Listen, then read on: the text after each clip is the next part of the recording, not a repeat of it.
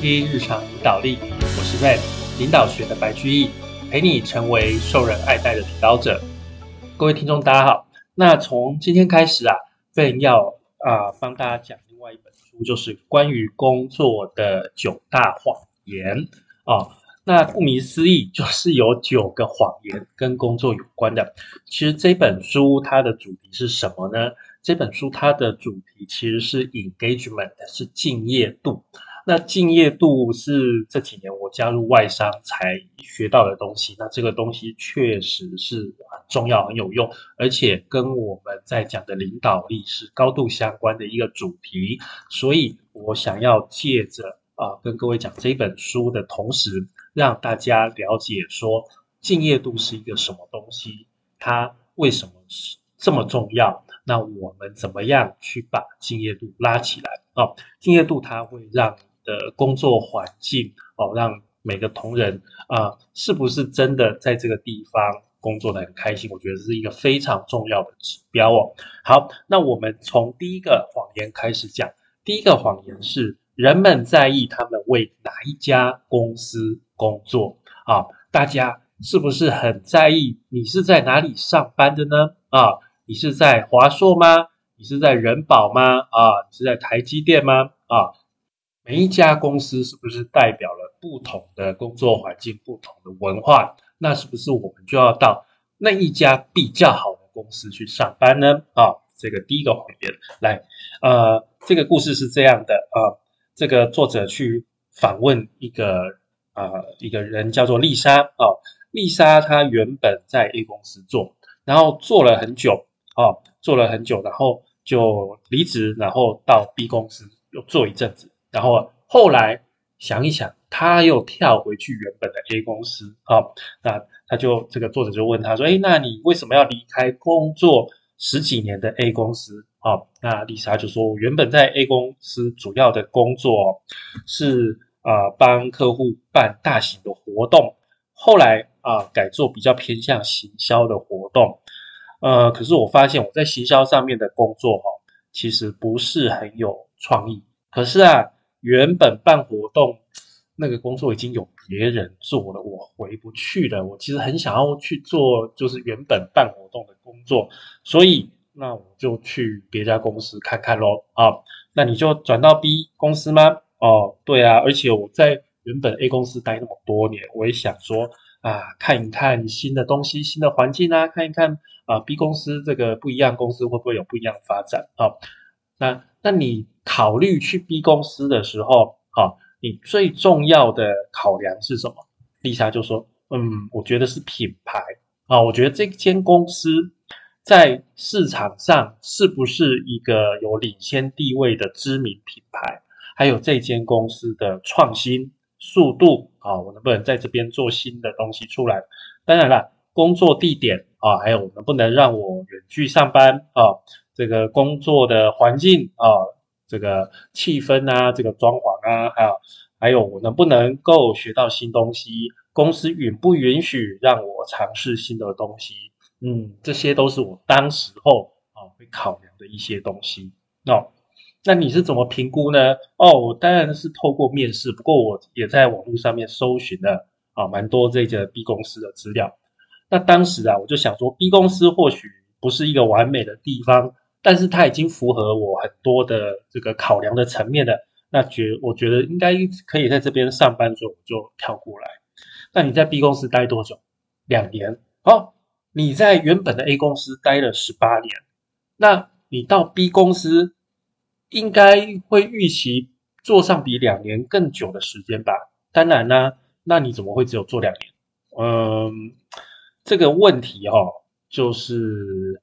呃，我觉得我在跟我经理相处之后，当然了，在面试的时候我已经跟他见过面了。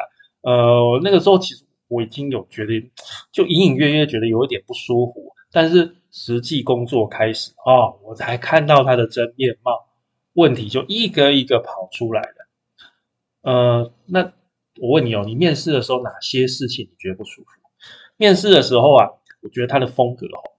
太严肃了，一板一眼的，有一点高高在上的样子。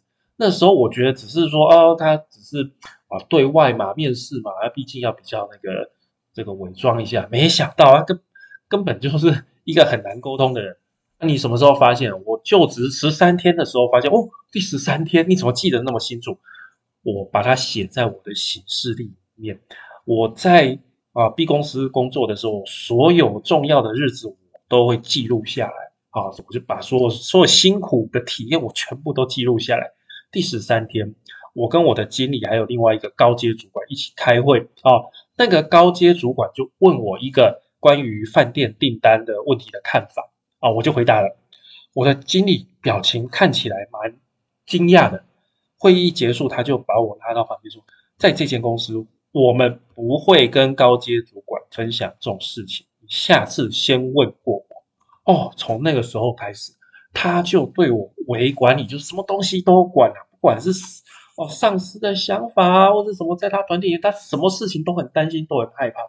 哦，那你在你行事历上面还有写其他的日子吗？啊，第十五天的时候，我在行事历上面写满啊，写下满两年那天可能是在我 B 公司的最后一天啊，满四年那天是我在 B 公司的最后一天啊。我确认一下，你花了好几个月研究一家公司啊，你进行了七次的面试啊，准备了那么多。结果你工作两个礼拜就决定了要离开，而且你还决定好了，只做两年就可能会离开，做四年就一定要离开。对，做十五天我就知道这里不是我待应该待的地方。嗯，主要是因为你的经理吗？是因为他的作风吗？对，而且不只是我的经理，其他主管也都是这样怕东怕西的。你在 B 公司啊？他们有跟你讲说公司的核心价值啊，或者是领导准则这些吗？有啊，在新进人员那个呃 training 的时候，他们有给我一叠文件，呃一叠文件，我就觉得很高兴。为什么很高兴？我看的那些内容，我觉得说啊，好棒哦，包括什么呃呃尽忠啊、旗舰啊，你如果不认同其他人的意见，要讲出来啊，然后就可以全心全意的这个贯彻最终的决策，我觉得。很好啊，这是一个很好的工作环境。结果开始工作之后，根本就不是这么回事。而且啊，有人哈还拿这些这个领导的这个准则拿来干坏事，把他们自己的不好的行为合理化。哦，好了好了，所以你就很快就决定找方法回去 A 公司，对吧？对，那有鉴于你跟 B 公司这个不好的经验，那你在寻找下一个公司，哎，下一个工作。最重要的考量是什么？一下就说，我觉得文化、领导还有我的工作内容。哦，那你说的文化是什么？文化是关于行为的信条。我认为文化就像是家庭的信条啊，我们怎么样在家庭里面运作啊？这样这样这样。那你可以用一些形容词来讲 A 公司的文化吗？啊，我想想看，包容啦、合作啦、亲切、宽宏、信任、公平、支持等等等等等。哦，在你的经验当中，这些特质在 A 公司普遍一致吗？啊啊，我还蛮幸运的，我觉得我工作的团队都有这个特质，但我知道有些人没有这么幸运，没不能遇到，没有遇到这些。嗯，是吗？在我看来，其实要看每个团队的领导人是不是真的去信奉公司的文化，是不是了解幸福公司的文化。如果是，那你运气就比较好；如果不是，你运气就比较不好啊。所以你看，丽莎她其实在跟我们讲说什么？她换工作，她换完发现主管很重要，一个公司的文化很重要，文化看起来非常的重要啊。财新杂志每年都会做一个调查，调查什么？啊，调查信任指数，然后啊，最后他会说，哎。这个前几名的最佳雇主，就是说，哎，这个是大家最喜欢在这边工作的地方。前几名，好，那前几名的公司，的话那个福利都非常的好。例如说，有公司托儿服务啊，这个其实我们中钢啊，台湾的中钢也有哦，听了我也觉得挺羡慕的。或者是呃，这个有一个啊，吃到饱啊，吃到饱的零食啊，随便你吃啊，随便你吃这样子啊，这个也是很好，只是。呃，你要小心，不要吃太多，变太胖了啊！类似这样子的一个福利。但是啊，还有一个重点，其实是文化，就是每一家公司它有它的文化。例如说啊，这个 Salesforce 就是一家这个软体公司，它有它的家庭的文化啊。那有一家超市的文化是透过食物帮助人们过更健康、更好的生活。那这些公司都知道自己想要打造什么样的文化，而且啊，包括啊管理大师彼得·杜拉克也说，企业文化把策略当早餐吃，意思就是说，企业文化其实是决定你企业策略的成败。哦，比你出多少钱，在就是呃去雇佣员工，比他的这个薪资还要重要，比你公司的股价还要重要。好，连彼得·杜拉克都觉得说，哎，企业的文化实在是非常的重要。好，那根据这些东西，啊，企业文化基本上啊，告诉你三件事情。第一个，企业文化告诉你在工作上的你是谁。好，例如说你。在这个巴塔哥尼亚这家户户外服饰，那你可能很爱冲浪。那又例如说，假如你是在高盛集团啊这个金融集团的员工，那你不可能喜欢冲浪，你每天就会穿着西装啊，因为你是一个呃一个在生意场上一个赢家啊。如果你是在苹果公司，如果你是在麦当劳工作，在每一家公司的一个工作，都会让人去界定你去。定义你好，那第二个企业文化会影响我们选择如何解释成功。好，每一个企业它所认定的成功其实是不太一样的。例如说特斯拉啊，跟 Toyota，特斯拉里面在这个公司里面的成功就是哦，它要有最酷炫的科技啊，电那个这个电动车要最酷炫的科技，但是丰田呢？丰田、Toyota，它呢，它要最好的一个组装，哈，最优化的一个流程。每一家企业，它在定义的一个成功的方式是不一样的，啊。第三个，企业文化现在变成我们希望公司要怎么样去发展的一种口号，好，比如说这家公司比较重视绩效，或者是反馈，或者是包容，或者是创新等等，这都是一个。能够去 drive 整个企业的呃方向的一个方式哦。好，那企业文化听起来很重要。那另外一个事情就是，当有人问你你在你们公司工作实际的情况是怎么样的时候，你会怎么回答？你应该会回答说，啊，实际的工作情形，应该可能会想到，哎，我们的经理啊。偏不偏心？我们的主管怎么样分配工作？怎么样去处理冲突？然后呢？啊，怎么样啊？员工怎么样能够去升迁？那每一个职务的职责怎么样划分？然后啊，这个我主管跟我中间这个权力的差距有多大？好消息跟坏消息怎么样传？哪一个传播的快？然后啊？员工有没有获得肯定？那看重的是绩效还是办公室政治等等等等这些东西？嗯，你说这些东西叫文化吗？好像也不是吧？是哦，你非常清楚这些东西，这些细节将会决定员工在这个工作环境会不会做很久。因为这才是大家日常生活大家所关切的，所以我们在这边要揭穿的第一个谎言就是，人们在意他们为哪家公司工作。这听起来，哎，对啊，我们都很在意我们为哪一家公司工作吗？其实你继续下去，你就会了解到，我们关心的东西一开始可能是公司，但是很快就会变成其他的东西。作者的团队，他们就做了一个研究，就是他们把高绩效的团队问一些问题，啊，问很多问题，然后再找到中低绩效的团队，再问很多问题，就比较说，哎，这两组人他们的问题哪些是能够区分开来的？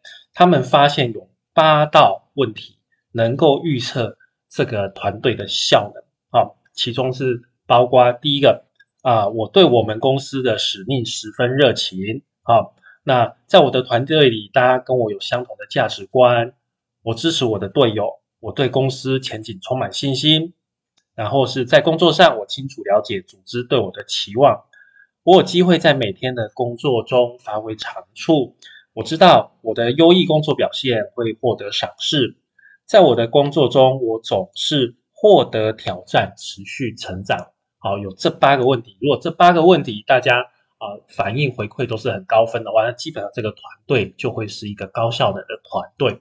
那其实这八个问题可以分两类，一类啊。是跟我们啊，我们这个团队有关系。一类是我自己，好，我自己，我自己有啊，是不是得到赏识？我自己能不能发挥长处？分成这两个，也就是说，最好的我们跟最好的我这两个体验是在工作上获得成功最需要、最重要的体验。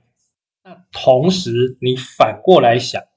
最顶尖的团队领导人跟其他一般团队领导人的区别，也就是顶尖的团队领导人能够满足团队成员对于这两类体验的需求。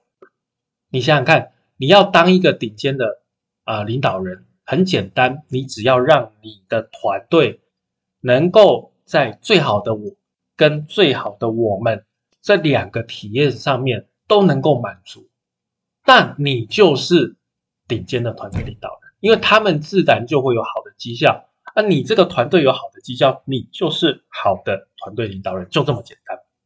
好，那回过头来，为什么作者会觉得说，哎，其实人们不是那么在意他们是为哪一家公司工作？因为在他们的调查里面，他们发现。同一家公司的不同团队所做出来的呃分数的那个结果的差异性，其实蛮大的。就是在同一家公司，也有分数很高的，也有分数很低的。所以你很难去说，那，我只要进到哪一家公司工作啊，我就一定会很好。那同时他们也发现，其实啊。我们在团队里面的工作体验，跟啊我们在哪一家公司工作比起来更为重要，因为我们其实每天在工作，重点还是跟我们平常在互动的这个团队，才是我们代表了我们绝大部分的工作体验。当我们啊说我们要从某个地方离职的时候，这个某个地方其实不是指公司，而是指。公司的这一个团队，你如果在一家坏公司的好团队，其实你往往会继续留下来。你但是啊，如果你在一家好公司的烂团队，你大概不会做太久。所以其实啊，在影响你的，并不是真的是哪一家公司工作，真正的重点是你是属于哪一个团队。这个有点像当兵抽签一样，就你进去都是国军，对不对？进去都是国军，然后啊，国军分陆海空三军，对不对？我以前年轻的时候，我小时候我也我当学生的时候，我都听说哦，空军很爽啊，空军很爽。然后我那个时候，我妈妈帮我抽抽签，抽到空军，我就哇，问呐，这空军爽啊！结果这个空军进去发现是防炮啊，每天跳炮操，根本就没有比陆军好。我后来听到我很多陆军的。这同学根本都过得比我爽多了，所以这就是什么？好单位无筛捆，烂单位也有爽缺，就是这个道理。其实到哪一个单位是次要的，重点是你跟哪个团队在一起工作。那企业文化是一个什么东西啊？这边作者他引用这个历史学家哈拉瑞在《人类大历史、人类大命运》中的一个。说法，他觉得像公司啊，像企业文化这个东西，基本上都是人类的一种呃一种现实，就是这个是人类独有的东西，就像是金钱这个东西，金钱这个东西它本身是实际上是没有价值的。它例如说一千块钞票，它只是一张钞票而已。好，你拿去给狗狗也不会吃，但是为什么对我们来讲有价值？是因为我们人类认定它有价值。好，你认定它有价值，所以它才有价值。这个一千块的纸钞，你拿给狗，你拿给猪，你拿给鸟，他们都不会要的。好，但是为什么人类会要？因为人类自己认定它有价值。那同样，公司跟这个企业文化也是类似的观观念，就是这些东西是我们人类自己去虚构出来，但是是我们自己认定的，是觉得它有价值的东西。好，他用这个同样的类似的概念去跟我们做一个解释。那重点就是说。其实这些企业文化，好，这些意向是要去吸引你的注意力，吸引说，哎，比较喜欢这些意向的人来到我们公司去服务。它其实是这样的一个概念。当然，一开始他会把啊喜欢这些东西的人给吸引进来。例如说，你去麦当劳。打工跟你去星巴克打工，我就会觉得在星巴克打工好像比较潮一点，所以我就被吸引过去。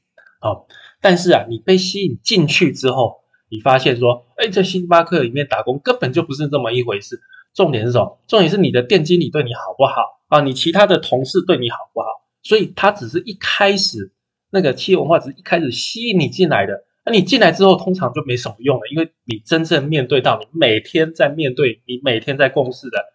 是你的主管，是你的同仁，啊，是你的同事，所以结论是什么？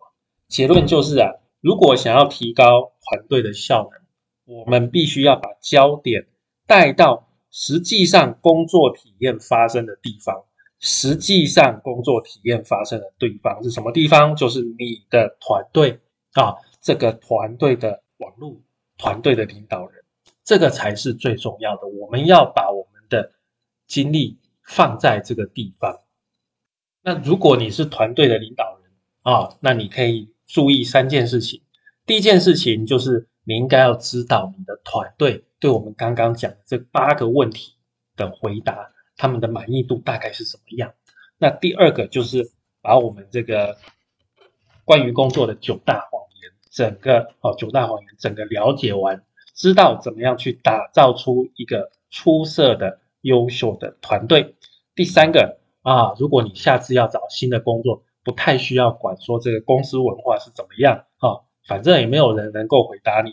你应该要去问看看这家公司怎么样去打造他们优秀的团队。好，这个就是我们今天节目的内容喽。人们是不是在意他们为哪家公司工作呢？不是，他们在意的是他们隶属于哪一支团队。因为团队才是工作实际发生的地方。